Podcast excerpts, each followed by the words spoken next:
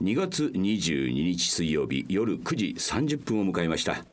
こんばんは。藤村忠久でございます。そしてこんばんは。嬉野正道です。そしてえー髪を早く伸ばすには亜鉛のサプリがいいと聞いてそのサプリを飲み始めたらなんと髪ではなくひげが生え始めた風子です。そんなことってあるんですか？ちょっと今日の入りは良かったですね。ひげが生えちゃったえー、それはいけないんじゃないですか？そうなんですよ。びっくりしました髪を伸ばすアプリ。あのサプリ、あの亜鉛がいいって聞いて、はいあのその姉から聞いて。姉から。姉から聞いて。あれそううち姉妹でひげ生えてんですか？いやあの聞いてあじゃあと思ってはいはい。あの亜鉛のサプリでも高いって聞いてたんですけど、ええ安いのがあったんで、それがいけなかったんじゃないですか？そう。いう問題があったんですかねやっぱりね。そう。安かったって手頃なお値段のやつを買ってみて、ええちょっと試しに飲んでみようと思って、ええ飲んでみたら、はい。あれなんかあのまあひげってまあ女性でもまあ生えは生えるじゃないですか。はいはい。産毛程度はね。そ産毛じゃないんですか？程度だと思ってたんですけど、あれなんか同行してるってことですか？なんか今日今日なんかちょっとなんか濃いなみたいな。濃いなみたいな。え濃いって。いけません。いけません腕毛もなんか濃いなみたいな。即刻それ飲むのやめてください。もうやめました。もうやめました。あそうびっくりしました。はびっくりしますよあでもねあの毛とにおいては確かにああの効果はあるんだなっていそう。なんですか全体的に生えてくるんですか全体で髪伸びたのかとかわかんない。で伸びるんですか？生えるんじゃなくて。はい。そこまでね早く生やそうっていうことは大体が無理ございますもんね先生。これはねいくらなんでもねでも薄毛の人がね。いろいろご苦労なさってるのはいろいろありますけれども髪を早く伸ばしたいというその目的がまずちょっとあれですもんね。切羽詰まってないですもん、うん、お前はお前はひげを生やしてやるっつって。神様がね言ったのそんなバチみたいになって。ええ。いいですね。えーということでね今日はですね、まあいろいろとねメールの方ございますんでね、はい。まずは一発目読んでみましょうか、ねひげの風子さんどうぞ。はい。ラジオネーム元借金500万円男さん。はいはい。藤村さん嬉野さんふーちゃんこんばんは。先月のクラウドファンディングの収録ありがとうございました、今までで一番人数がいたのでワイワイと楽しい収録でしたねまたクラウドファンディングやる機会がありましたらジャブジャブ銭を出させていただきます。そしてラパルフェのモノマネイベントもお疲れ様でした。もちろん行かせていただきました、はい。自分は最近どうでしょうを見始めた新参者でイベントはクラウドファンディングしか行ったことがありませんでした。なのでこのイベントも数十人くらいかなと思っていたら会場いっぱいの藩士たちがとても驚きましたイベントも最近見た内容のモノマネばかりだったので分かりやすく大泉さんとミスターが立ってるだけでニヤニヤが止まりませんでした。自分はサイコロシリーズのスタート集が一番好きでした。イベントが終わった後に会場の下でクラウドファンディングで仲良くなった人たちと偶然会いご飯に行きました。自分の知らない過去のイベントの話や先生方との思い出などをたくさん聞くことができてとても充実した時間を過ごすことができました。こんな出会いを与えてくれたヒゲセンには感謝してもしきれません。これからもヒゲセンしますということですね。はい、えー、借金500万円男さんもうね、あのークラウドファンディングの方にもね参加していただきまして。2回ほど。2回も。二回もね。2回も。その間ずいぶん金使ってますよ。いやもうお金に関してはね、もう彼やっぱり強気ですから常に、えー、我々も学ぶところはありますから逆にね。まだ出すって言ってます ジャブジャブ出すって言うんですからね。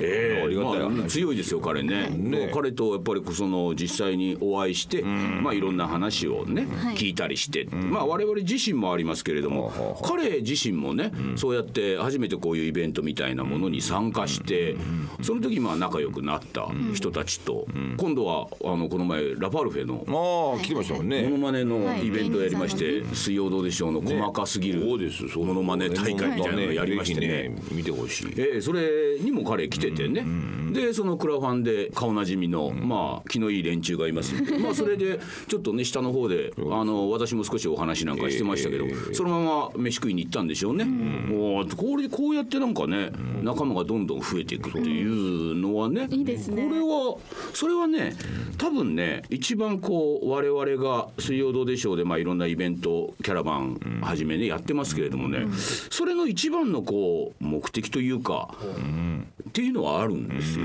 そのファン同士がね、こうビシッと固まっていただければね、ね勝手にですねまた水曜どうでしょう、おありがとうと、おうつ病からも救ってくれてありがとうだけではなくて今度はねそうやったまあ同じ、えー価値観を持つ人たちと仲良くなれてちょっと人脈が広がるっていうのはね、ありましてこれが非常にいいと。それもあれじゃないですか。要は住んでるところも違うし、仕事仲間とも違うし、まあ学校のね同級生だとか、そういうのともまた全く違うあの人たちと、ね、仕事も年齢もまあバラバラですからね、そういう人たちとやっぱりこう社会の中でこうつながるっていう機会がほとんどないですからね。まあそうですよね。流れとか理由がなかったらなかなかねつながれませんしね。それがねうちのこうイベントやってるうちに、えーそうやって、えー人々が、あの水曜どうでしょうが好きという一つの共有できる価値観の中で、えーつながっていくっていうのはね。まあどうでしょう関連のイベントを続けてきてよかったなと。思いますそうなんそうなのねそれは本当にそう思いますよ。だってあの一般のあのねアーティストさん関係のね、あの集まるお仲間とも全く違う 経路がうちございますますよ。うん。あれに比べたら自分喉から走ってるんじゃないと思いますからなんか。うんそうですよ。やっぱり私もねいろんなねアーティストさん、アイドルさんのコンサートとか言ってます行ってね。たりとかうんイベントとか行ってたりするんですけど、とはやっぱりなんか違うファン層というか違うこの熱の持ち方というかそうでもそれがなんかすごく魅力的だなと思うし、うん。ね。あなんかそれですごい人生に楽しみを持ってる方々を見ると、そうだね。あなんかいいなって。ふーちゃんがやっぱりね 引き込みなんか聞くとねもう余計もより共感するなんてファン層熱くありますからね。ありますあります。これはもうふーちゃんにしてもいいんじゃないでしょうか。そうですそうです素敵だなと思いまそうですす。そうです。だからクラファンのねそのイベントをこの前まで、えー、3回やりましたけれどもね、あの時もねやっぱりその風子さんがね、いうことでやっぱり風子さん頑張れと。我々は応援しているぞと。いうね温かいそうですよありますもんね。だからなんかその風子さんのそのマイナスであるはずのネタでですね、あの頑張れってそれで頑張れって言って、なんかお宝になってるわけでしょ？のこういうことあるわけですよね。なんか視点を変えると、そうで自分がの人生でね、あの大なり小なりね、裏も表もありながら拾ってきたものでね、あの飯が食えるって一番いいですか。不思議なもんでそうですそうです。ねあそこのねイベント会場に来てくださった方の中に私の敵って一人もいなかったですいよね。ないでしょう。ないでしょうね。ちゃんわかるぞって。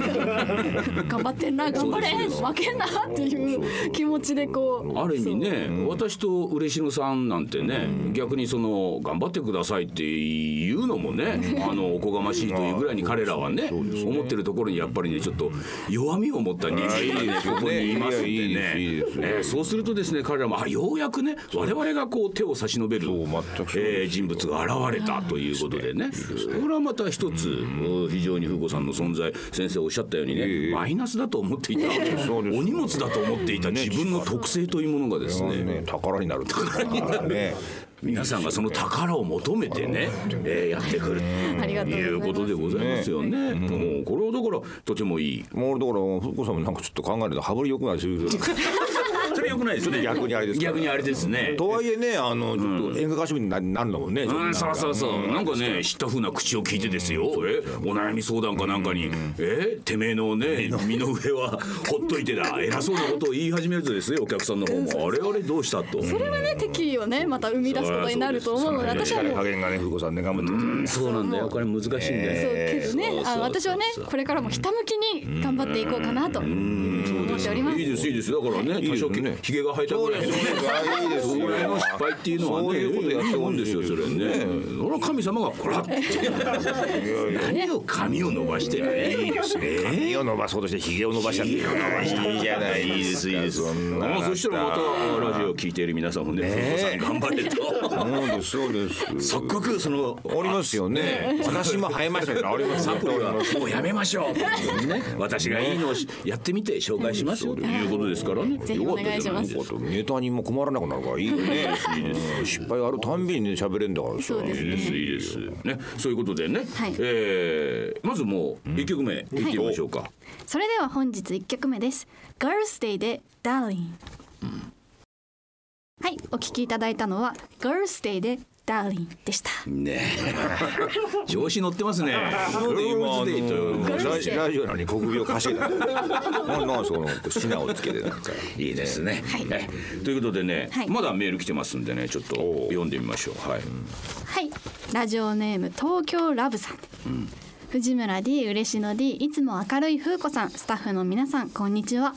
数ヶ月ぶりに拝聴しましたが全然変わらないので安心しました自分は藤庵と同い年。昨年秋前立腺の数値が通常の倍あり。調べたところがんであることが明らかになりました。その後他に転移がないかの調査をした結果転移がないことが確認できたので先月末に摘出手術を行いました。手術は成功。今は患部の痛みに耐えながらリハビリを行っている最中です。今回のクラウドファンディングには参加できずじくじたる思いで1月の放送を聞いていました。今はまだ暗闇の中をさまよっていますが退院して最新の DVD を見たら元気になると思うのでまたどうでしょうへの気持ちが高ぶると思いますのでその頃にまた放送を聞きたいと思います。ということはい。ですね、えーやっぱりね、あの同い年、う。んこういうねいろんなところがね悪くなって、え。ー私もですね、はい。あのやっぱりいよいよマラソンがね、はい。近づいてそうですね。あなた毎週マラソンするっておかしいですよ数年ぶりに。そう。まずは大阪。りあ3年ぶりじゃないですか、ね、だってコロナで飽きましたからね。それで大阪でフルマラソン、えーその翌週にはですね、はい。大分県の竹田に行ってですね 2週連続2ですか？週連続で普通ないでしょあんまりことね。あんまりないですよ。3年も何もやってなかったですからね、はい。うんあのやっぱりね、えーこれはあー急ぎね、はい。えー体をなんとかしなければならないとはい。いうことで、はい。えー私毎日、えー10キロ以上ははい。おそうらしいですもんね。歩いていると。札ね。幌にあっても地下街の方歩いてらっしゃるそうですもんね。札幌の地下街ね、はい。あるじゃない、ありますね。広いですからね。端から端まで行ってね、全部歩くとですね8キロ歩けます。ありますですねそうありますね。何往復されてるんですか？いや、まあ、隅から隅までこう行って行って8キロ行えってそのもう一文字書きみたいに。ね大通りから行ってすすきのそうですねすすきの行って今度バスセンターの向こうまで行って。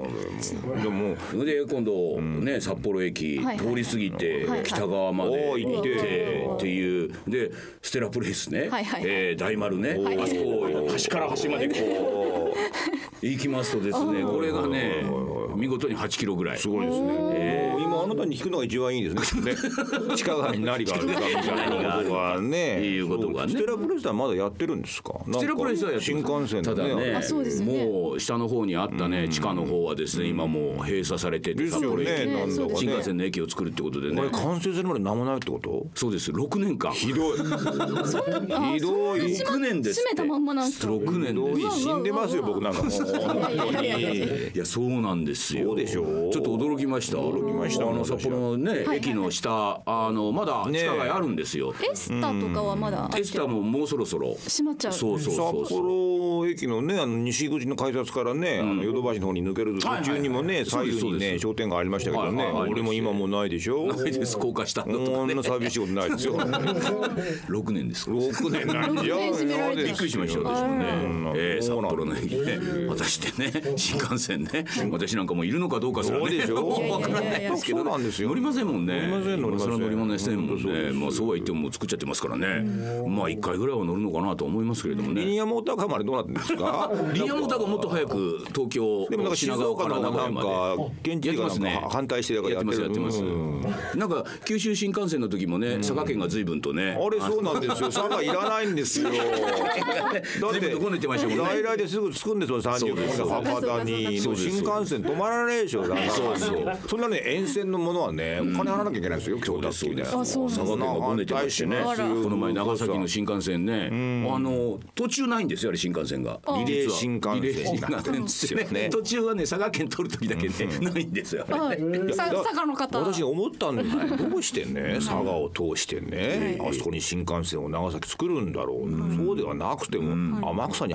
橋を架けてね。熊本にゃいいじゃねえかよっぽど早いだろうと思うなるほど。熊本にはもうあるでしょその新あありますあります幹線つなげればさそうですか。乱暴なことを申しますね。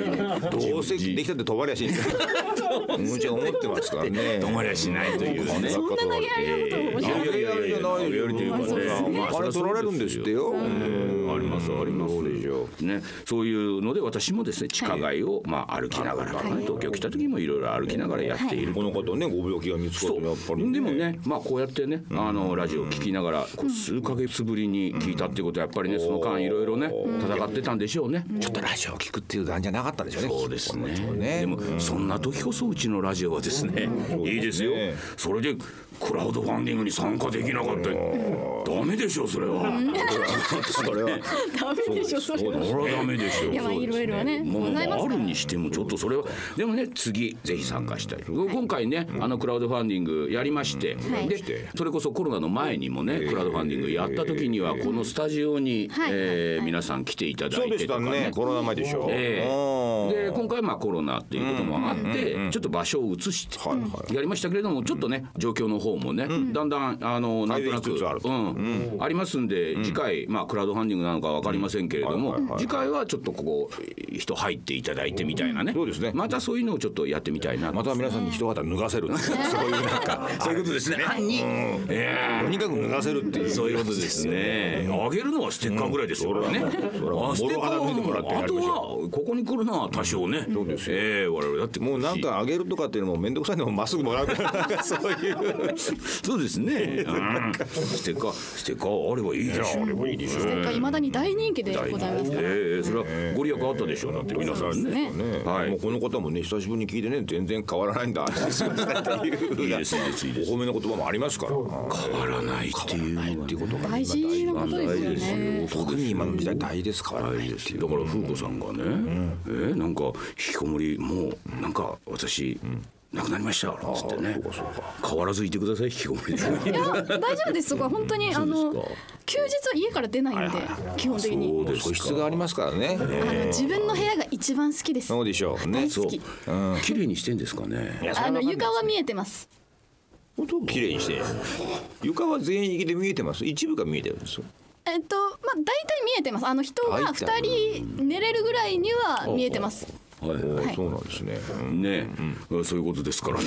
ぜひねお部屋の方はそのお部屋が好きだっていうぐらいですからね、うんまあ、まあそこら辺も今ね「風子さん頑張れ」の声がねリスナーの皆様からねそうですよ。あ風子さん部屋少しぐらい二人寝れるのが十分じゃないか。っていう声もねあります。うちはもっと汚いんだぞっていうのもあるかもしれません。他にはないも言ってほしいですええ言ってほしいです言ってほしい多少荒れてほしい さあもう一つ読んでみましょうか、はい。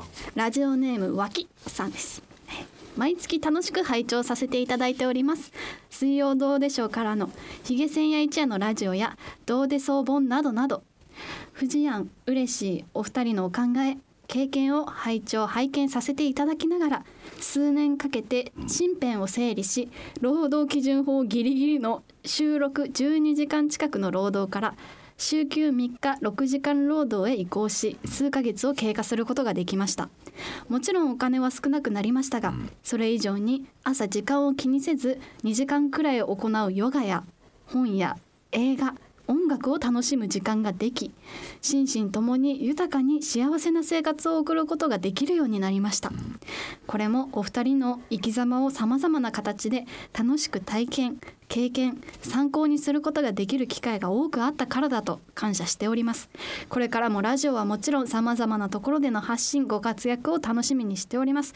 これからもよろしくお願いいたしますということはいですねはいはい。脇師さんね、はい。あのおいくつなのかはまだよくわかりませんけれどもね、はい。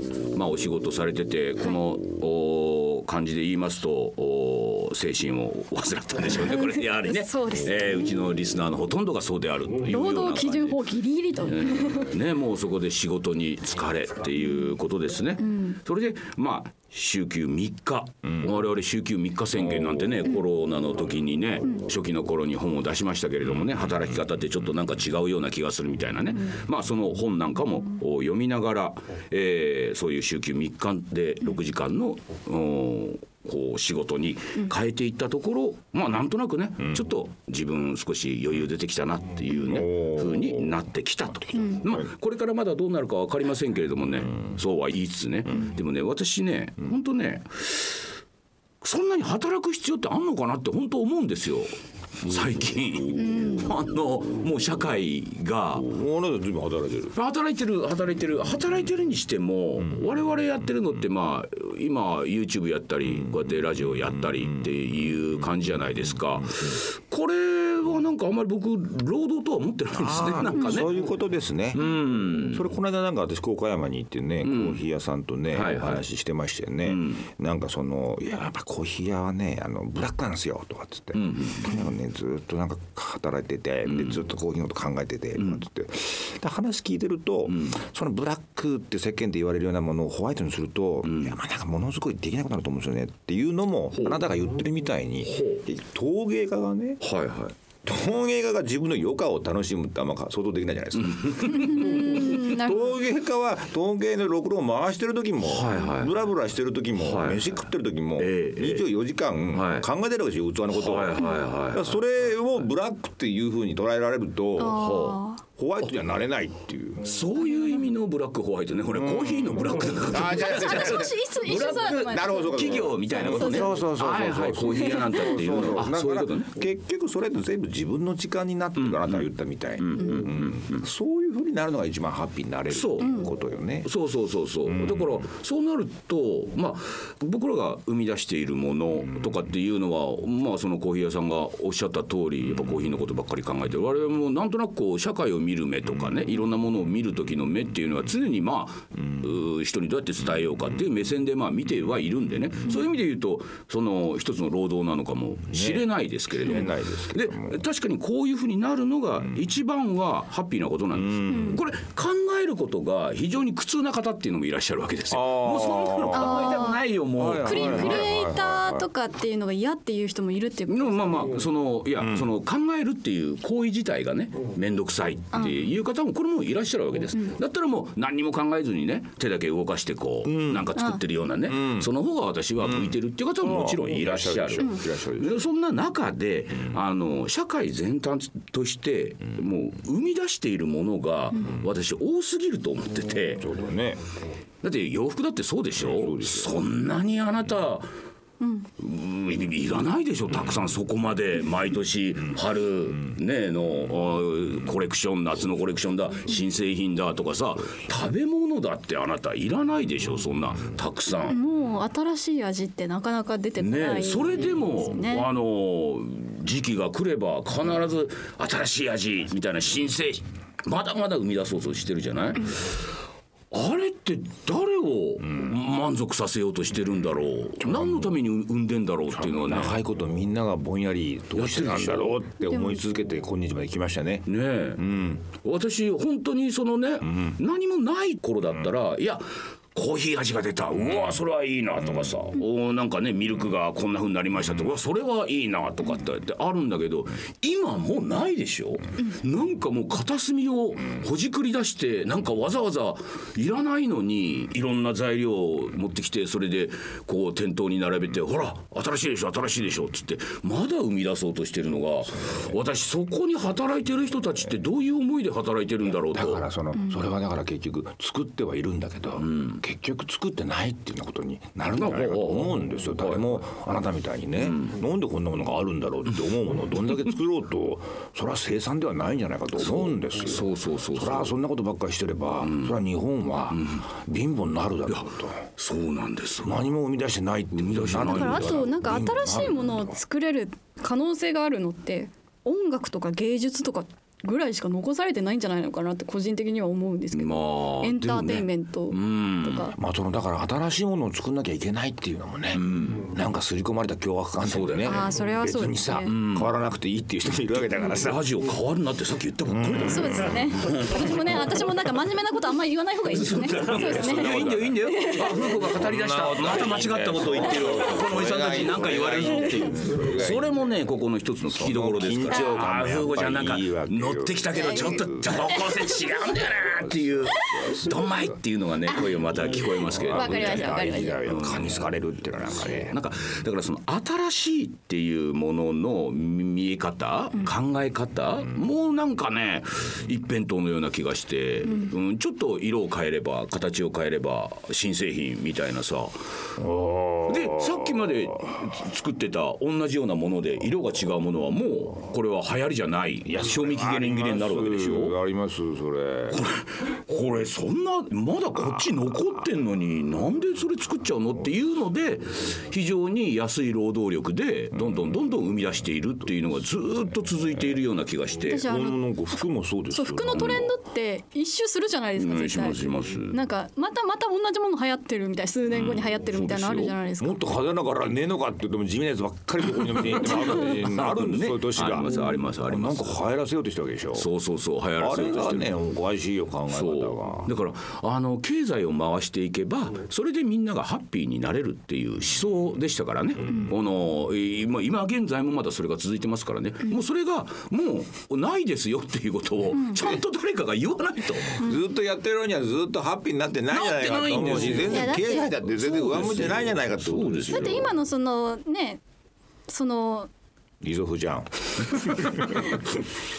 その、ねあの、経済を回せばハッピーになるっていうのが、なんで続いてるかっていうと、一握りの人だけがそこで美味しい思いをしてるからじゃないまあですか。そうでしょうね。それはあるでしょうね。でもあの、9割以上の人はもうそこに得を感じなくなってる、けどその1割のもうね権力者なのかわかんないですけどそういう人たちが得をしているからそれが続いてるっていうだけななんんかねじゃないですか。私ね得をしているともあんまり実は思えなくて、やめられないんじゃないかと思うんですよ。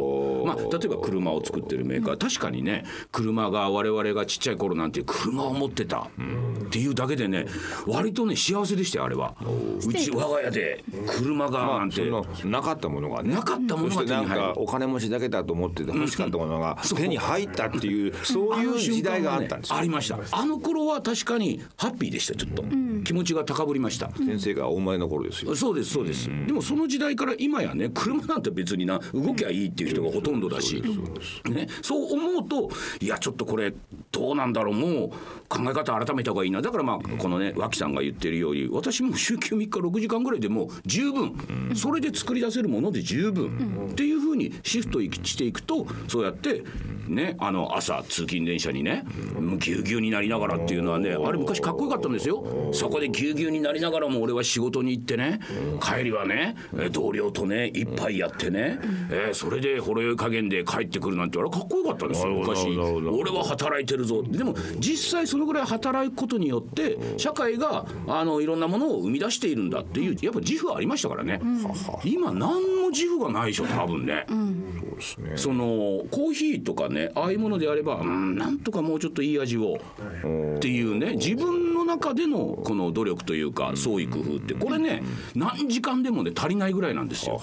で実際それをまあ飲んでいただいた方が美味しいねと言ってくれるそれだけでも十分というね、そう考えるとですね6時間でもまだ多いぐらいだって私ね思うぐらいですよ仕事が。仕事が。いわゆる労働というものね、うん、だからなんかそれはちょっともうねあのこの脇さんはそれをちょっと実践してね。確かにお金はじゃあ少なくなった。じゃあお金は少なくなったけど今までその何に使ってたんだろうって思うとそれはまた随分とあの春となんなんかに服を買い替えてたのか、えー、100均に行ってね週に1回は100均に行ってわかんない便利グッズを多分買ってんだろうかとかさいろいろ見直していくとあるんじゃないですかねっていう気は私しますよ。いいんじゃないですかね。ええ。私もあの一回その家計簿みたいのをつけてみようと思って、はい何に使ってんだろうと思ったらあのほとんど食費でした。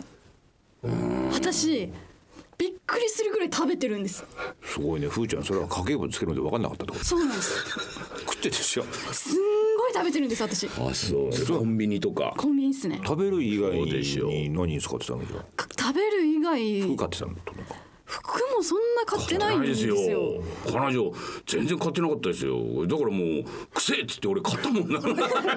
そうです。買って買ってくれたことありましたねなんか。癖までは言われてるでもあの確かに臭かった時期あったんです私そうですあり昔ね。ましたありましたありました。今臭くないんですよ毎日お風呂入ってますとにかく食べてらっしゃるってことが分かったと、ああそう考えるとそのコンビニとかでね何を自分は一体買ってたん。つだろうそれは本当にふーちゃん。がね、私は食べたかったん。だろうかっていうそういうことですコンビニに私は食べさせられたん。じゃないだろうかそうですっていう気づいたんですよ。なんでこんなに食べてるんだろう。私そんなお腹空いてんのかなって思ったんですけどほらそうお腹空かないんです最近ずっと。それどうして食ってんのそしたら。だからそんだけ多分無意識で食べてる、習食べ続慣けてるんですよ。ね。多分。あこれですよね最近お腹鳴ってないですもん私えならないぐらいお腹が常に満たされてるのになのにまだ食ってんの？食べちゃうんですよね。どうするんですかだからもうちゃんとしたものをそうです。た自分で作って食べるっていうのをしないとなと思って最近あの目覚めですね覚醒覚醒の年ですから。最近あの鍋作ってますずっと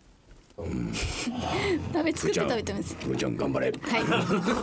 私鍋作ってます、はい。ということですね、それを褒められると思ったんでしょうこれ褒められじゃあでもねいいですいいです。なんかなんかほらもう近くにコンビニがないと不安だっていう人も多いじゃないですか。あちこち行くと。どまずフロントで「コンビニどこですか?」って聞く方すごく多い。でじゃあコンビニに何買いに行くのか。別にないんですよ。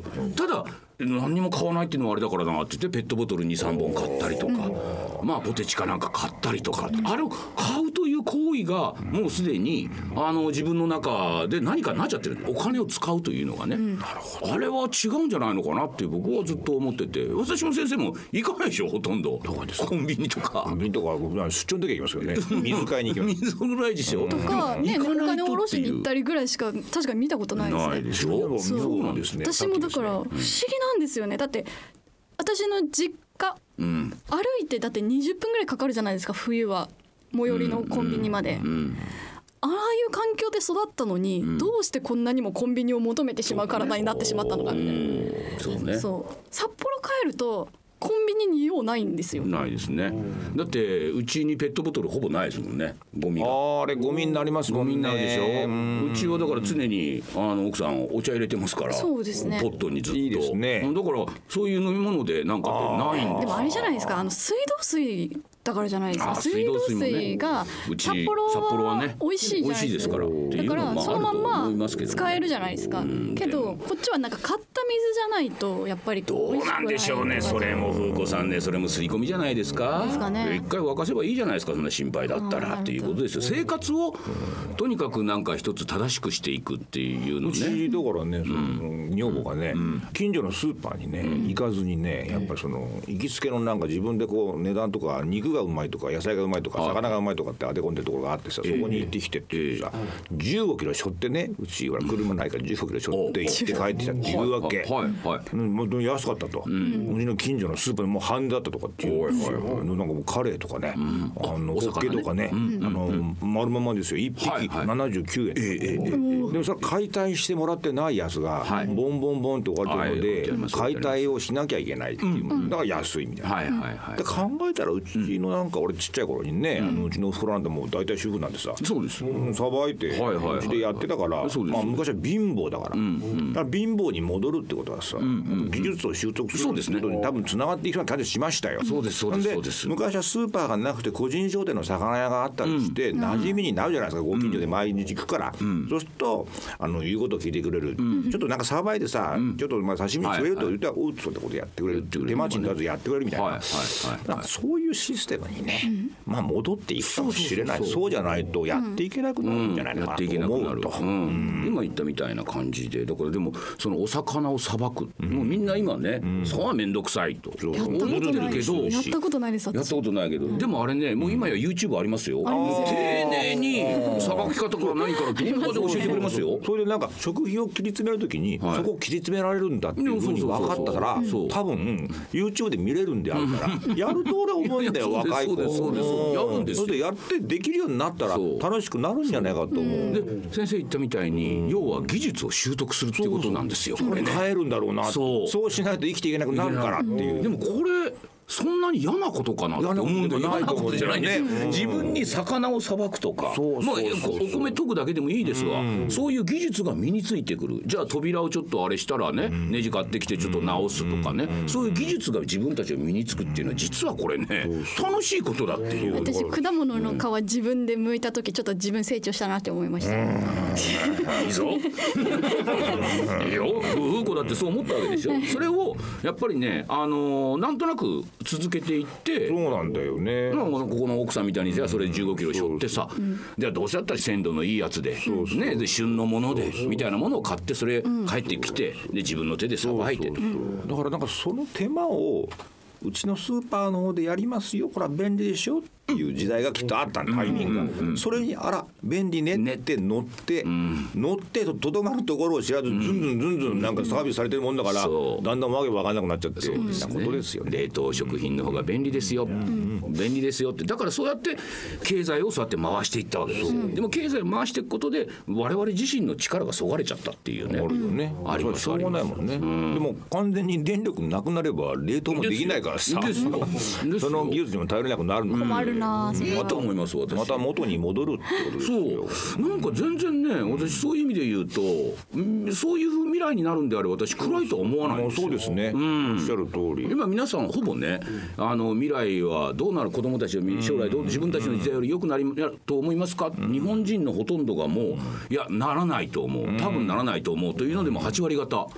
決まってるそうですよ。それはこのままの状態で、ね、労働も賃金もどんどん安くなりただ何を作ってるのかも分かんないけど物にあふれ返って何も選択ができないっていうこの生活がずっと続くんだったらそれは未来暗いですわな。でも今言ったみたいにじゃあいっそのこと昔に戻りましょうと。戻っていくんじゃないかと思うんですよ。戻っていくっていうふうにね。せーのじゃなくても。はいはいなとなく。でそうなると私ね未来明るいと思うんですよ。ね。うん。あいいなお前らの時代。自分たちでね裏で畑ちょっとあれはなんかね奥さんと2人でちょっと耕してだって6時間だけしか会社行かないんだもん。3日休みなんだもん。あとはじゃあね2人でどっか朝は散歩しようなんつってさ体力もつくしさみたいな。明るいですよ未来は。みたいな風なことをちょっとねじゃないでしょう。考えますっていうことですね。久保さんねいいお話でしたね。いいですね。なんか今のは本当にいいお話だなって思いましたよ。なんか、あいいなって思いました。そうでしょ未来がねちょっと明るくなる。ちょっと突然不便なところが来るわけじゃないからね。そうですね。なんか多分対応するために便利なもののは、便利で必要不可欠なものは残っていくと思うんですよ。そうね。どうしてもやっぱり必要なものっていうもね、スマのがねホとかは残っていく気はするんですよ。どうでしょうねそれもね。スマホわかの電気なくりませんよ。なったらね、ごしようがないしね。うん。わかりませんよそれはでもわからないけど今はそう思ってても、もしかしたらない方がいいかもしれない、あれあれ知ってますサバイバルファミリーって映画。もう知らない突然電気がなんか不能になっちゃうんですよ。だからあの車のエンジンもほらイグニッションキーでねエンジンをなるほど。あれもだから電気が来ないからエンジンもかからない。ほうほうほうほうほう。何にもダメっていう。で最終的になんかこう団地にいても、もう電気も使えないからトイレも全部使えないのでって大移動が徒歩で始まる、はいはい。チャリンコで家族が あの親父の故郷かなんかの鹿児島まで行くっていう、俺コロナ禍で見た時に地上時で見たのですごいリアリティがあって 名作だと思ったあそう。で最終的に、えー田舎に住んでるじいさんと再会できて、はいはい。かなんと家族は地引き網を引くようになってるんですけど、もう電気もいらない。いらない。結構みんな楽しがってるじゃん。ああそうそうそう非常にそういうあこういう風な未来があるんだと思ったんです。よ、これもどんどんどんどん失っていく先なんだけども、はいはいはい。これも未来だなって俺は思ったんですよ、なんか発展してどんどん付属していくっていうところが未来って思いがちだけどなくしていくってところにも人がハッピーで住んでればそれは十分明るい未来だと思いましたよ。私それをね思いました本当に。あのね我々ちょうどちょっと前にね石見銀山に行きましてね。はいはい。あの時にまさに私コラムに書いたのが人口が少なくなってね当時400年前20万人が住んで銀を掘りっていってあったってそういう町が今400人しかいない。普通の人はみんなこれで町が廃れていったっていう言葉で片付けてしまうでしょでもねあの町は発展してました。生活が発展してましたね。生活をゆ今言ったみたいに豊かにするっていう考え方だから私どう見てもあの人たち世界の先端行ってるような気がしましたその減らしていくっていうことそうです、そこでその400年もね、何十万人も住んでたっていう文化があるわけだから、それがその街並みのなんか建造物に残ってるそう。それを生かしつつ修復しつつ、そう。から本当に作ってるし、その文化を絶やそうとしてないしっていうのは非常に未来を私も感じるい。や。あちょっと行ってみたいですね。いいでした本当に、うん。もう世界ねあのがっかり遺産って呼ばれてますけどもね。行ったって何にもないっていう。お土産屋さんないもんね。だから普通にさ観光っていうのはさあの土産物屋が並んでてさソフトクリーム食ってさなんでちょっと歩いてさで最後にさここ行ってきましたって地名の入ったクッキーみたいなやつをさ5箱ぐらい買って近所に配るっていうのが観光だと思ってる人には石見銀山行ったって何にもないですよあそこは。ただそこにはもう我々がこう目指すべき未来の発展した形っていうのがあったから我々それね提唱していきましょうよ。ちょっと体感してみたいですねそれは。俺今日歩いて帰るかな？鹿児島までいやちょっとそういうぐらいの気分になりました。っていうことですよ。いやいいことですね。ね。ねちょっとじゃああの曲弾いてみましょうか、ふうこさん。それでは本日2曲目です。AOA で Short Hair